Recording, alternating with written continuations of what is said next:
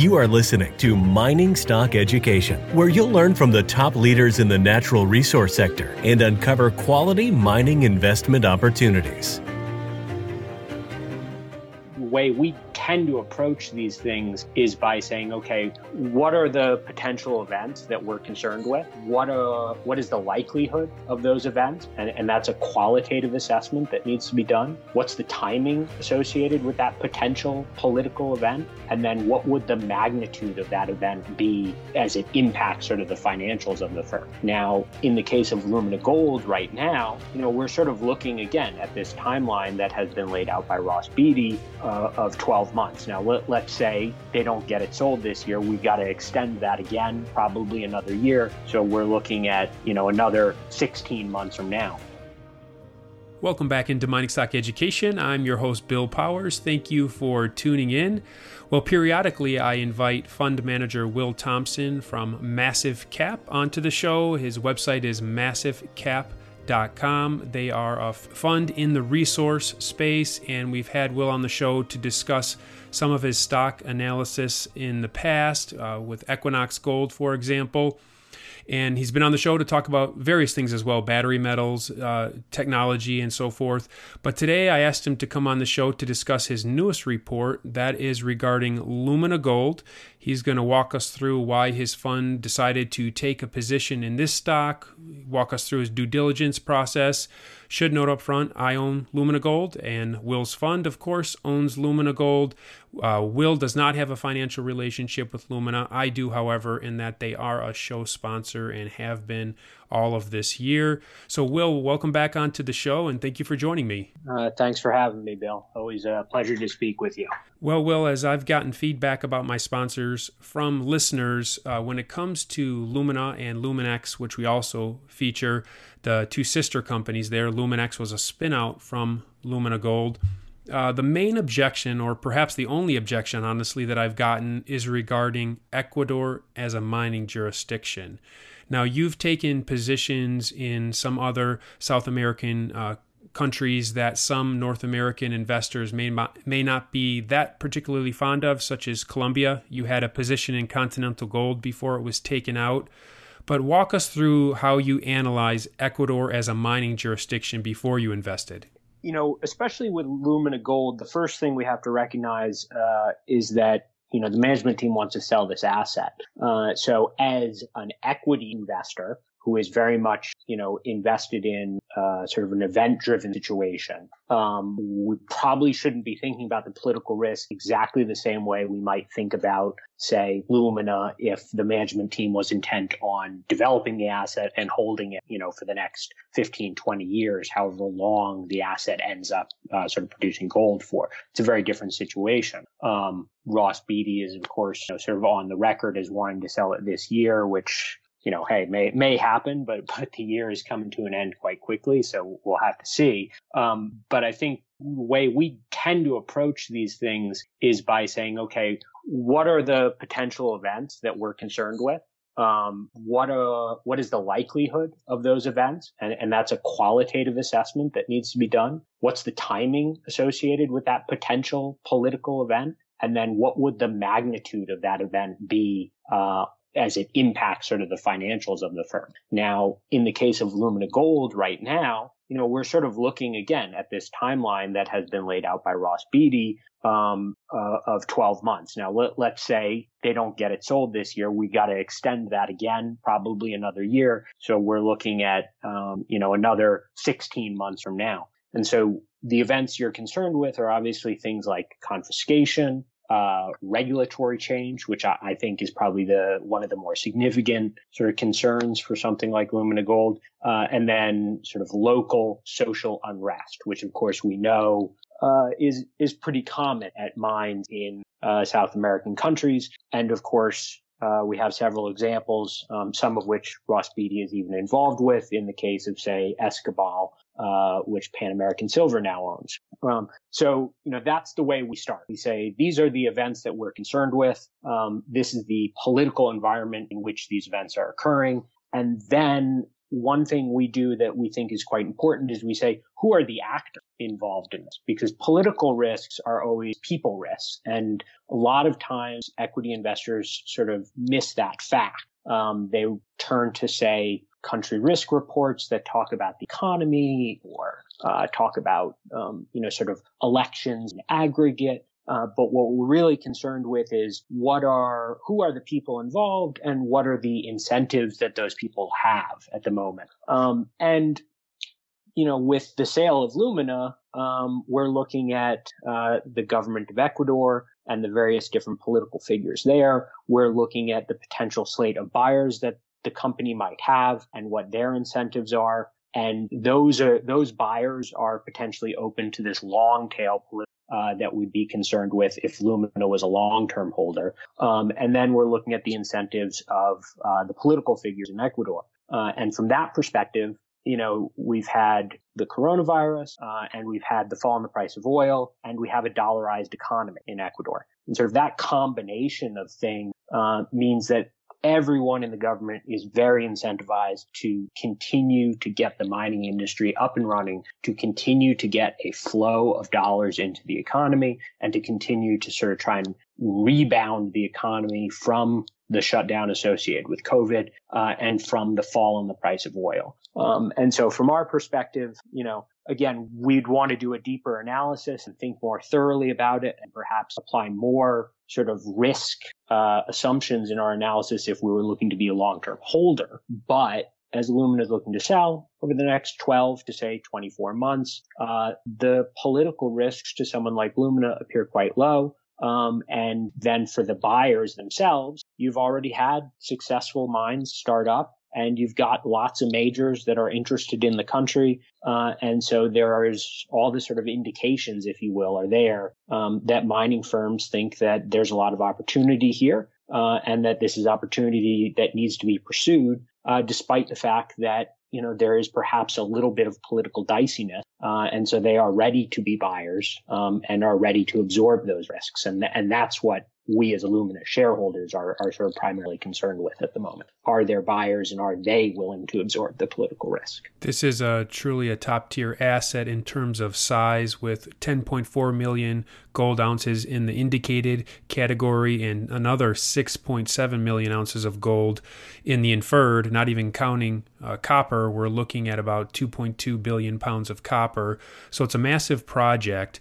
But if this project, being in Ecuador, was not in the hands of Ross Beaty and the Lumina Group, which does has a, have an excellent track record of success, would you have taken a look at it? Yeah, I think um, th- this has the potential to be uh, a tier one asset, um, depending on your definition, I guess, uh, of a tier one asset. Um, but it, it, certainly ranks up there, regardless uh, of whether it actually qualifies as a tier one asset in some people's minds or not. Um, so there's no question that as resource investors, uh, we've got to take a look at it. I think that again, if if Lumina was looking to develop this asset, uh, we would still be watching it, um, especially sort of at these prices and where it is in its development cycle. Um, but uh, with the company looking to sell, uh, again, the situation changes, and, and I, I can't emphasize enough um, how much that sort of event, if you will, uh, changes the calculus of how you evaluate this asset. In in our opinion, at least, um, the timeline is different. Uh, the funding needs are different because there aren't any, and so uh, it makes Lumina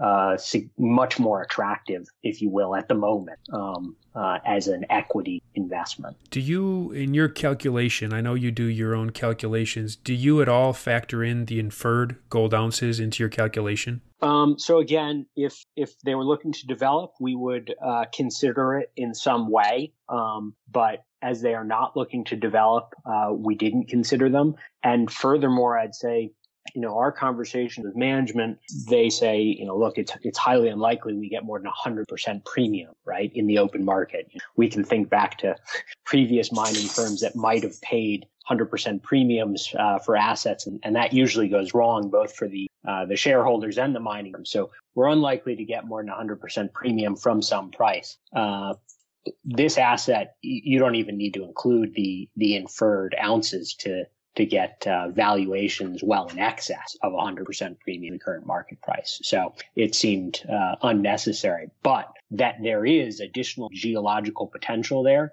is, of course, meaningful in the sale and in attracting buyers. So, did you invest more so because you feel like your downside is protected or because you feel like you're assured of the upside in the near term, let's say six to 12 months? You know, with the price of gold where it is, um, and we don't actually make outright sort of commodity price uh, predictions, if you will. We, we, like to invest in commodities uh, when we think we have a good idea of what the sort of path of least resistance is. Now, gold, whether the path of least resistance here is up or down, uh, I'm not really sure. Um, but that this is a tier one asset with a very firm catalyst uh, that is trading at a discount to its to to a reasonable valuation. Um, you know that combination is what attracted us to it, uh, especially again in this gold price environment where at least in our opinion, uh, some companies have gotten you know some very full valuations, and we're sort of looking around for things to continue to do. What were some of the key things in the PEA that was published this year that really stood out to you? I mean, I, I think in general the the infrastructure in Ecuador uh,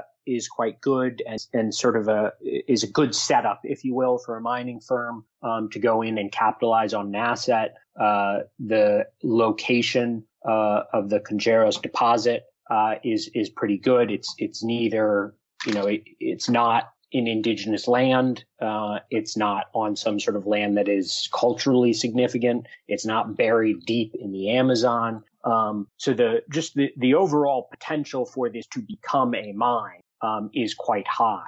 Uh, it's you know low grade bulk tonnage, but I don't actually think I you know when we spoke with management, they said they had a lot of people come back to them and press press on the the grade. Um, we don't actually think that grade is is particularly it's not particularly bad, um, especially when you look at what some other comparables are. Now, this is not a high grade underground deposit like Fruta del Norte, but it's a wonderful deposit and the grade is quite good um, in the grand scheme of things, especially given the sort of aggregate volume of gold that's there. And how many other development companies do you have in your resource portfolio right now?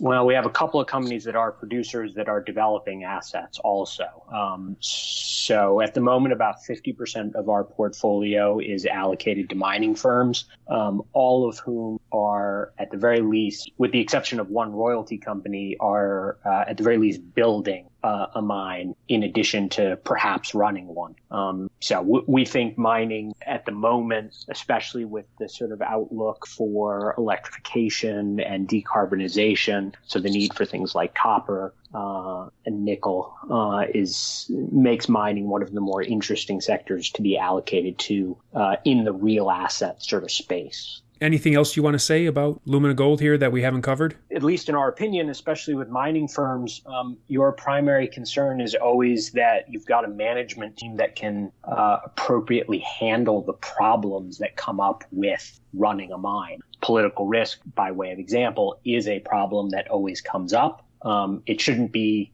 one shouldn't think of political risk as something that may happen. Political risk is something that will happen. And so your question is, can this management deal with that problem? And our opinion of the Lumina management team, and of course Ross Beaty in general, uh, is that this is a management team uh, and a board that is capable of addressing and handling the issues that come up with uh, developing an asset in a place like Ecuador. Yeah, that's excellent. And the website for Lumina Gold, if you want to check out the company yourself, is luminagold.com. And because they are a show sponsor, I'll put at least one link in the show notes below to previous interviews with management so you can hear management discuss the project and what they're trying to accomplish as well.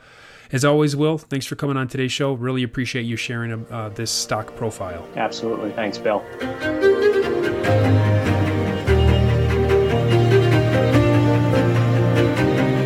Thank you for listening to Mining Stock Education. Please subscribe and share this show with like minded investors. Connect with us at miningstockeducation.com and sign up for our email list to stay in touch. Much success to you as you learn about, invest in, and profit from mining stocks.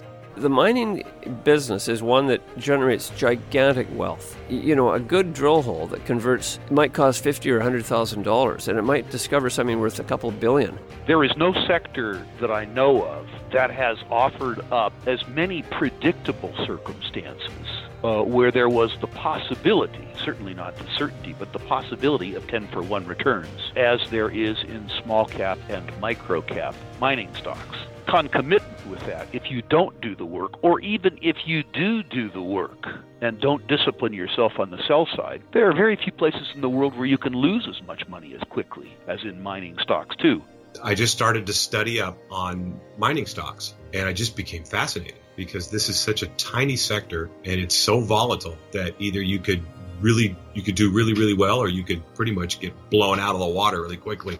The mining sector is a very risky sector. It can take your money very, very quickly. Don't fall in love with stocks. Don't be overly confident and just do your work as best you can. Do your very best, but don't fall in love and don't get too overly confident because um, that's a recipe for disaster. I have met, you know, professional retail investors that have made a tremendous amount of money on the junior mining space. Some of them aren't accredited, and they just they spend their days researching, talking to people, being on the phone, being pouring through financial documents. But it requires commitment.